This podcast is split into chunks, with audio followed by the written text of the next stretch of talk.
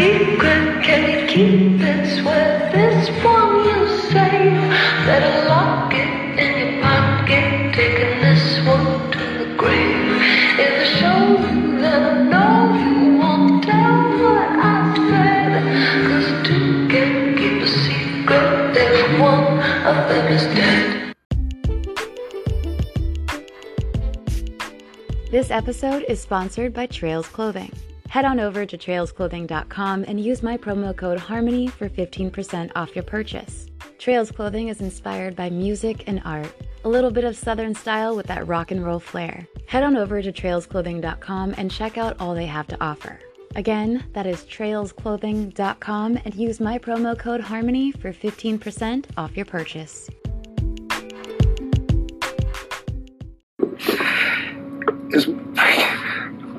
I'm missing being able to hold her, and cuddle her, and just say everything's all right. And I just want her back, wherever she is. Joe, my little Joe, come back. And if anybody's got her, don't don't keep her. Give her back to us. We miss her so much. I know that's obvious, and nobody can feel the pain that we feel. But we want to thank absolutely everyone who's been helping us, our school friends, our best friends, our college friends.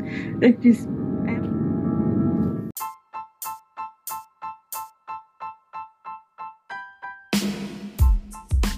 Hi, friends. I hope you're having a wonderful day when you stumble upon this episode. If this is your first time tuning in, hi there. My name's Harmony and I'm your host. Welcome to this week's episode of What the Actual F. So, what exactly am I going to tell you about today? For this episode, we are going to head over across the pond. We are heading to Bristol. Bristol is a city with a vibrant youth culture and extremely friendly vibes. Just look at me talking as if I've been there. I haven't. I just read to you exactly what the internet tells me.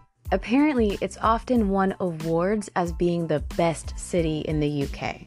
The city is close to the countryside and to the sea, so apparently there's just a lot of fun things to do throughout the year. So, although I have never been to Bristol to see it for my own, it seems as though it is a fascinating city located in England's West Country region. So, now that you know where our tale takes place, let's go to when. On December 17th in 2010, 25-year-old architect Joanna Yates was gearing up to spend her first Christmas together with her boyfriend, Greg Reardon. The couple both worked at architectural firms and were living together in the Clifton area of Bristol. At the time, Greg had went away for the weekend to visit relatives in Sheffield. Joanna decided to go out that Friday night for a drink at the Ram Pub in Bristol's Park Street with some colleagues and friends. You know, because who wants to sit at home and do nothing?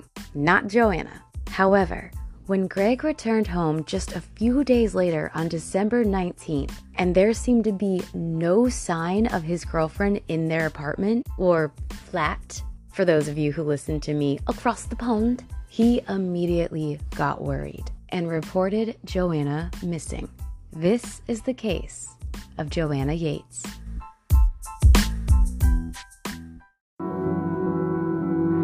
Well, this is even more heartbreaking and distressing, being at a time of year when so many of us are getting ready to spend time with our relatives. Instead, the parents of Joe Yeates have found themselves caught up in this mystery of what exactly has happened to their daughter. Both of them, her boyfriend Greg and her friends, have been doing all that they can this week to try and find her, to try and raise awareness that she's gone missing. There are posters on every lamppost along this street. There's a website that's been set up. For all of them, though, Christmas really is on hold until they find Joe.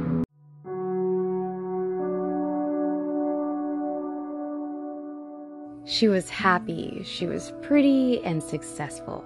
Just three words that many people who didn't even know Joanna Yeates would use to describe her. However, after Joanna went missing on December 17th in 2010, it wouldn't be long before her face was on the cover of nearly every tabloid newspaper across the UK. And with that, the British public were quick to find out every single detail of the 25 year old's life. Now, Joanna wouldn't be the type that you'd expect to just up and disappear. She was sensible. She had a good job.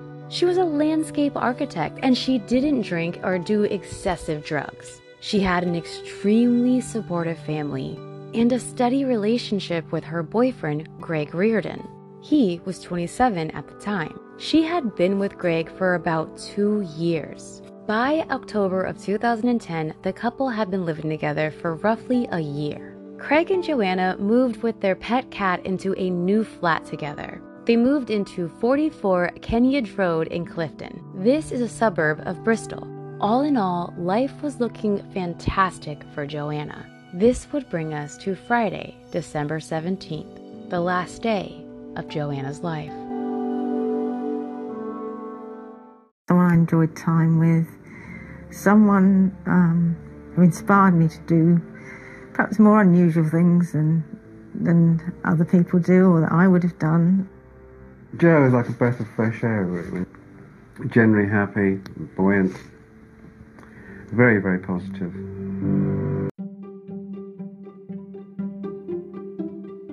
It was nearing Christmas, and the atmosphere was festive. Now, Christmas was Joanna's favorite time of the year. However, during this time, Greg was away visiting family in Sheffield. He was only planning to be gone for the weekend. So, that Friday evening, Joanna decided to join a few colleagues from work for a few drinks. She then left the Ram pub at around 8 o'clock that night to begin her walk home.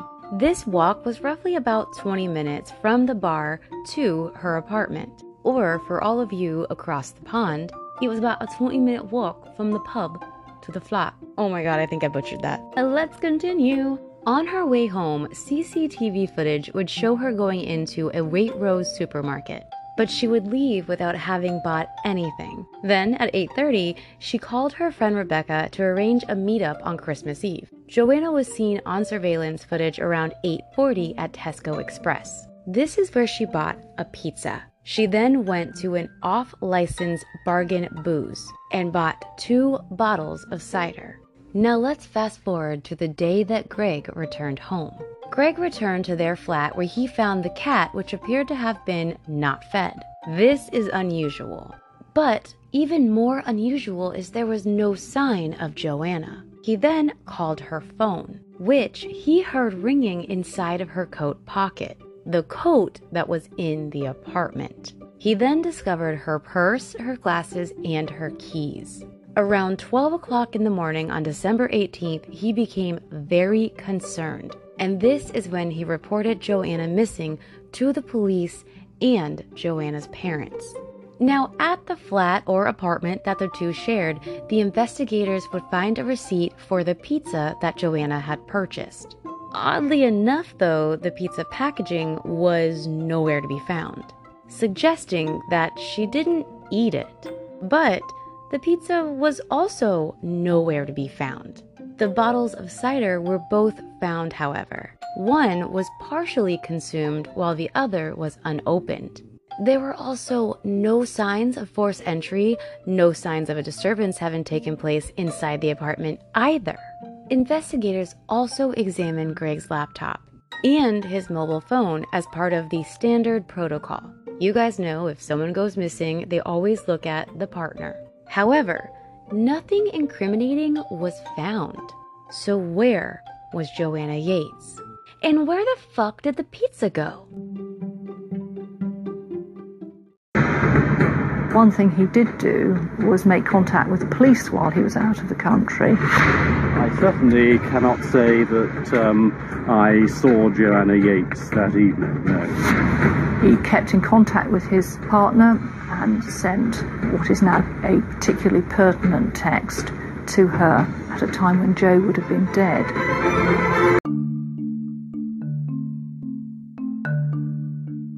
This brings us to December 21st.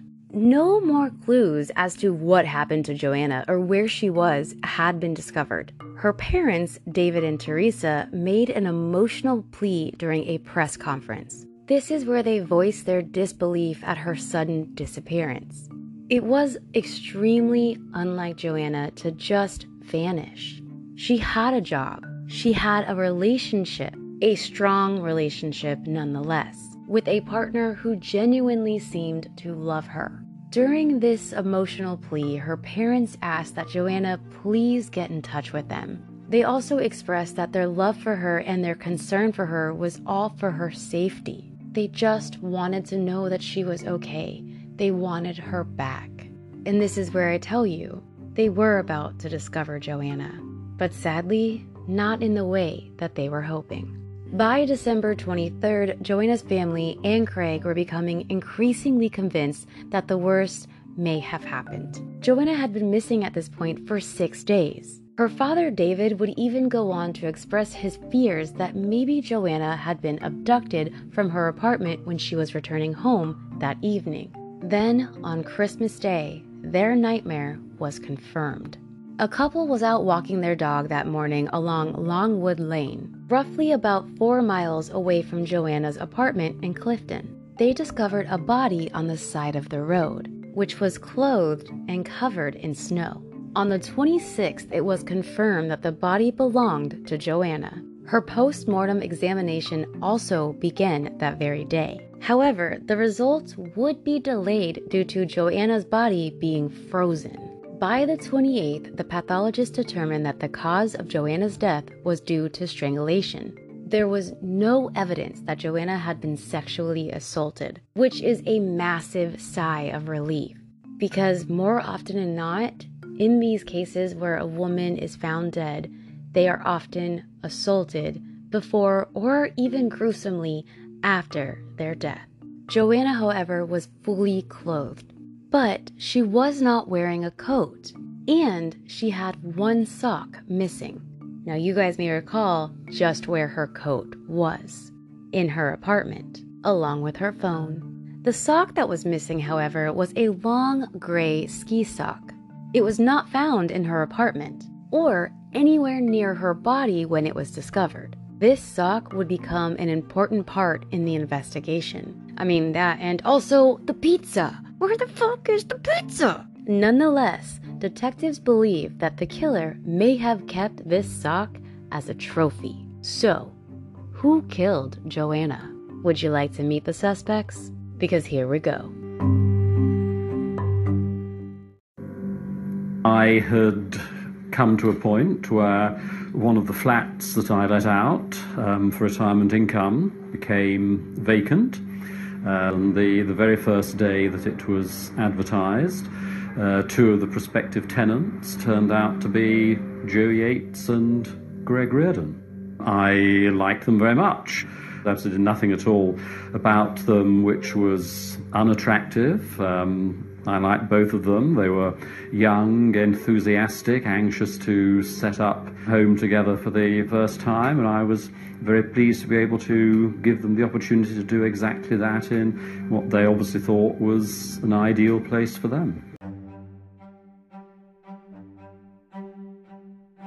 First up is the landlord, Christopher Jeffries. He was a 65 year old retired English teacher at a local private school called Clifton College. He was also well known in the community. Chris was Joanna and Greg's landlord and lived in the flat just above them. He was active in the local Liberal Democrats, helped out in the election campaigns, and was also heavily involved in the neighborhood watch. Now, Chris was known to also be somewhat of an eccentric character, sometimes even making bold statements, even being called odd for dyeing his hair blue. Oh shit, if they judge people by changing their hair color, just wait till they found out that I've had every color of the rainbow. If dyeing your hair is making a statement, then boy am I screaming.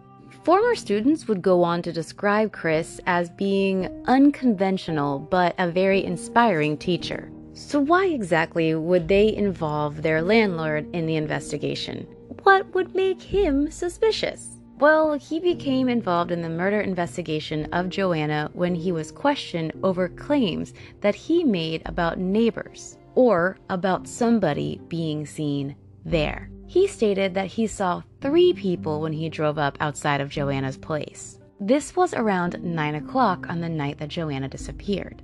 The neighbors would tell investigators that Chris had said that he had seen Joanna. However, Chris claimed and clarified that he had not specifically seen Joanna.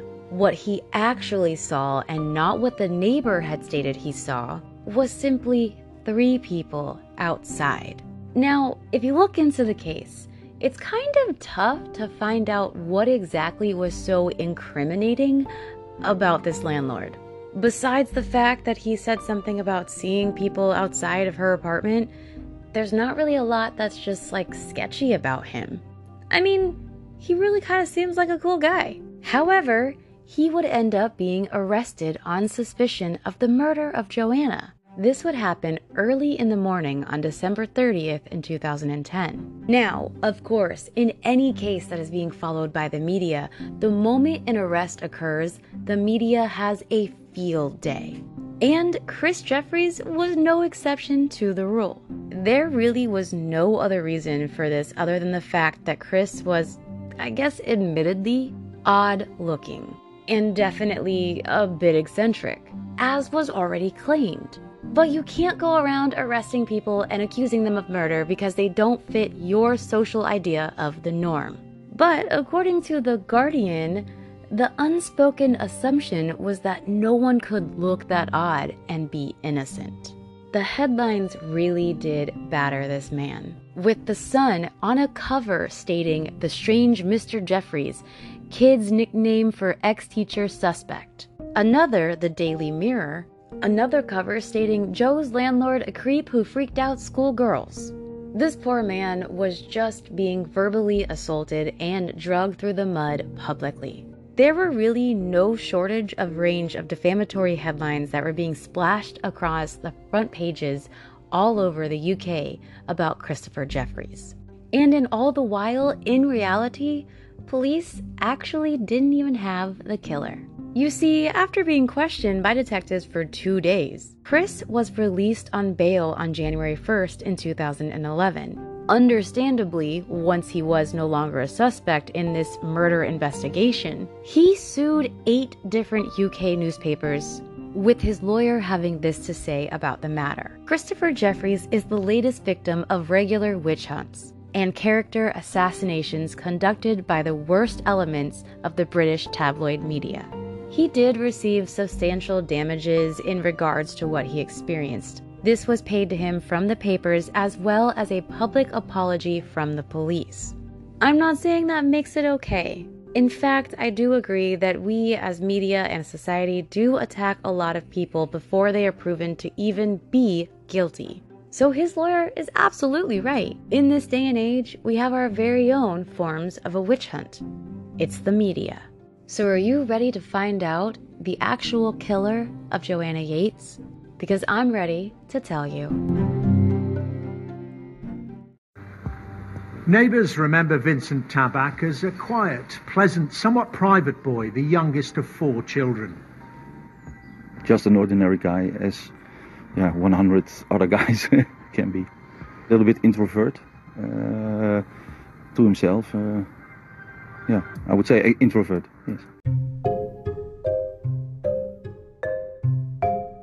Vincent Tabak, or Tabak, however you would like to pronounce it, was a 32 year old Dutch national who was working in Bristol as an engineer. He lived in the apartment or flat right next door to Joanna and Greg. He lived with his girlfriend, Tanja Morrison. Police would end up knocking on his door around 4 a.m. on December 18th. This was just after Greg had reported Joanna missing. Vincent was asked if he knew anything about Joanna's disappearance. Of course, this shocked and stunned half asleep neighbor said he did not.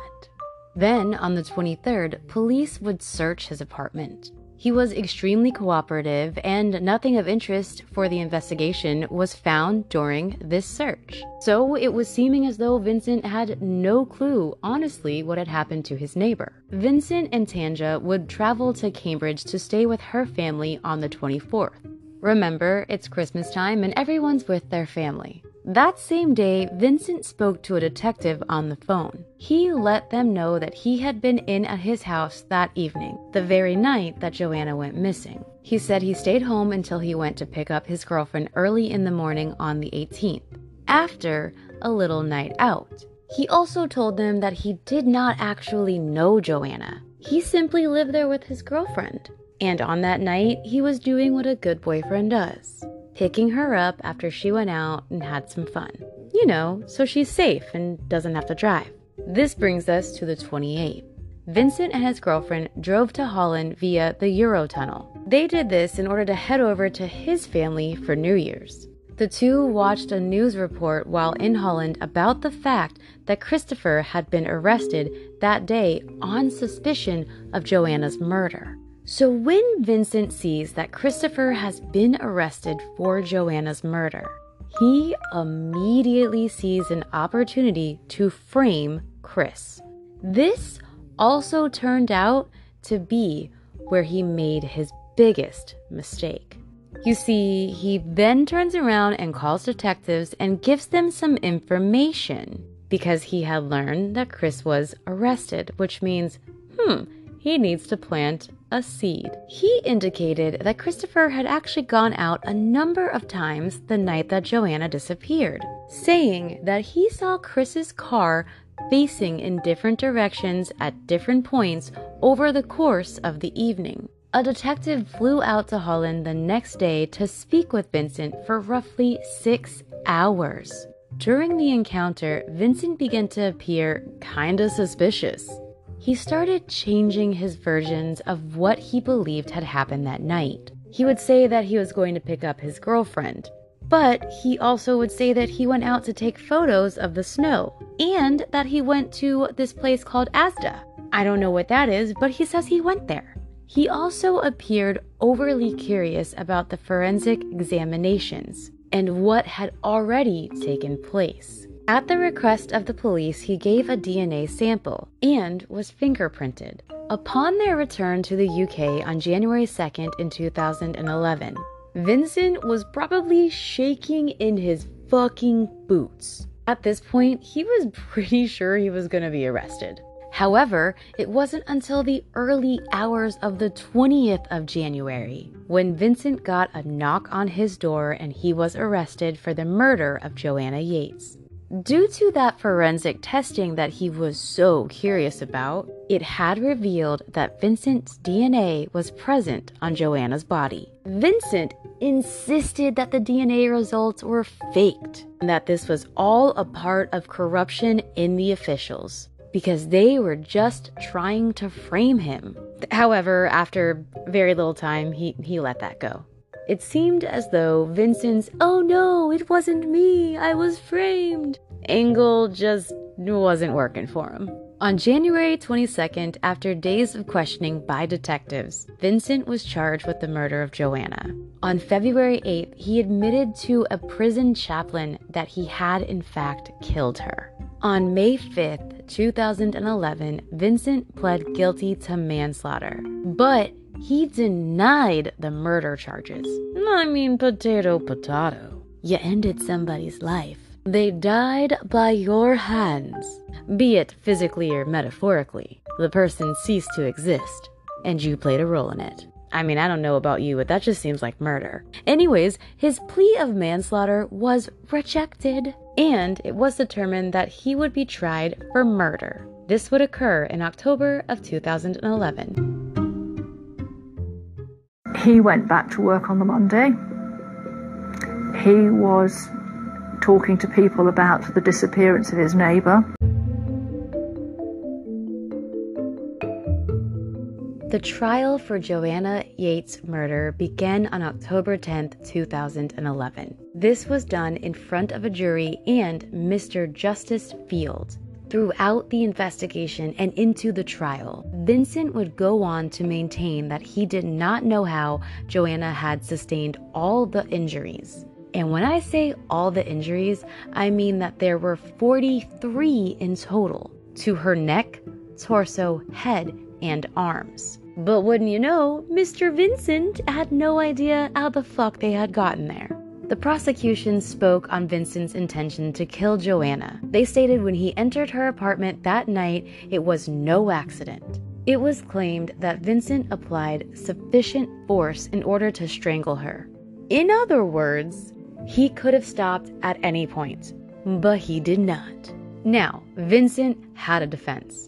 His defense was that killing wasn't sexually motivated. In fact, he had no intentions of killing her. He stated that she had made a quote, flirty comment and invited him over for a drink at her place. Of course, once he was inside, he tried to kiss her, and suddenly she screamed.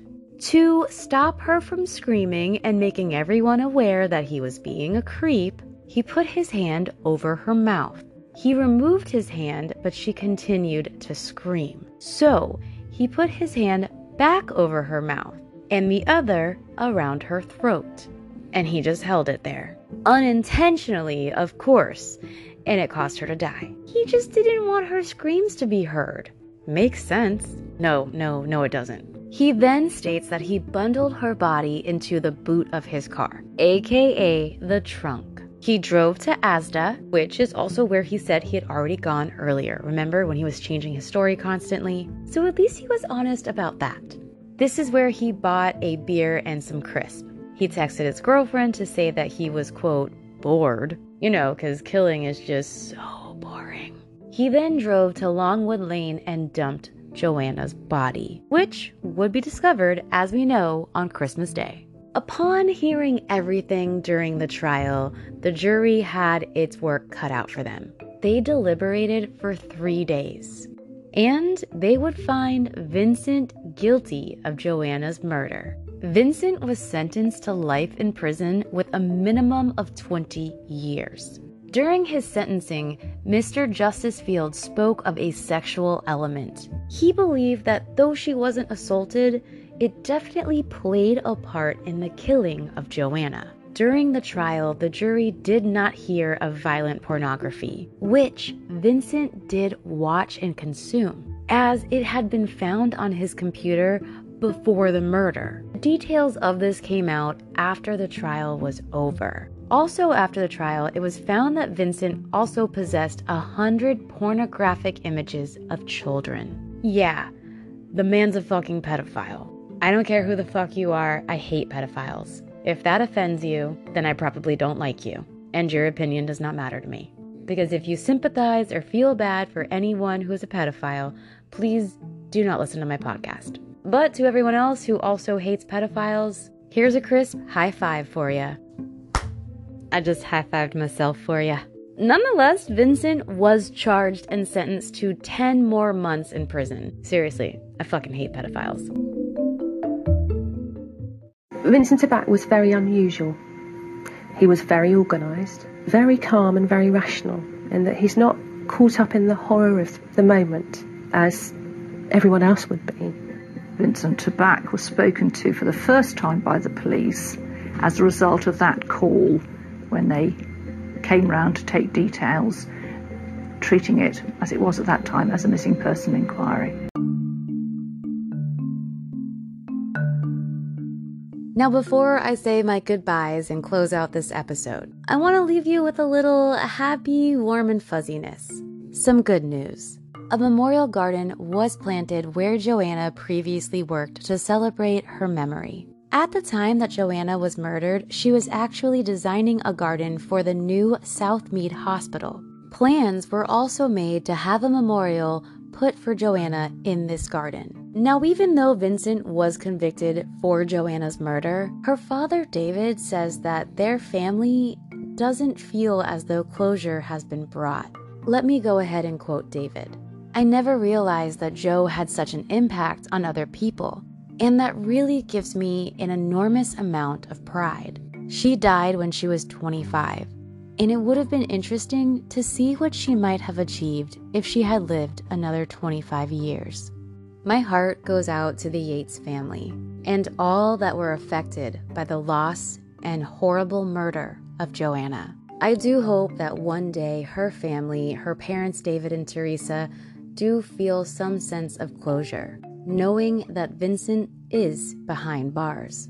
It doesn't bring Joanna back, but it does keep him from doing this to somebody else. And sometimes that is the only justice that some people will ever know. It's always fun to remember special times, and the happiest memories of all are the ones we share with the friends we love. I love you, you love me. We're a happy family with a great big hug and a kiss from me to you. Won't you say you love me too?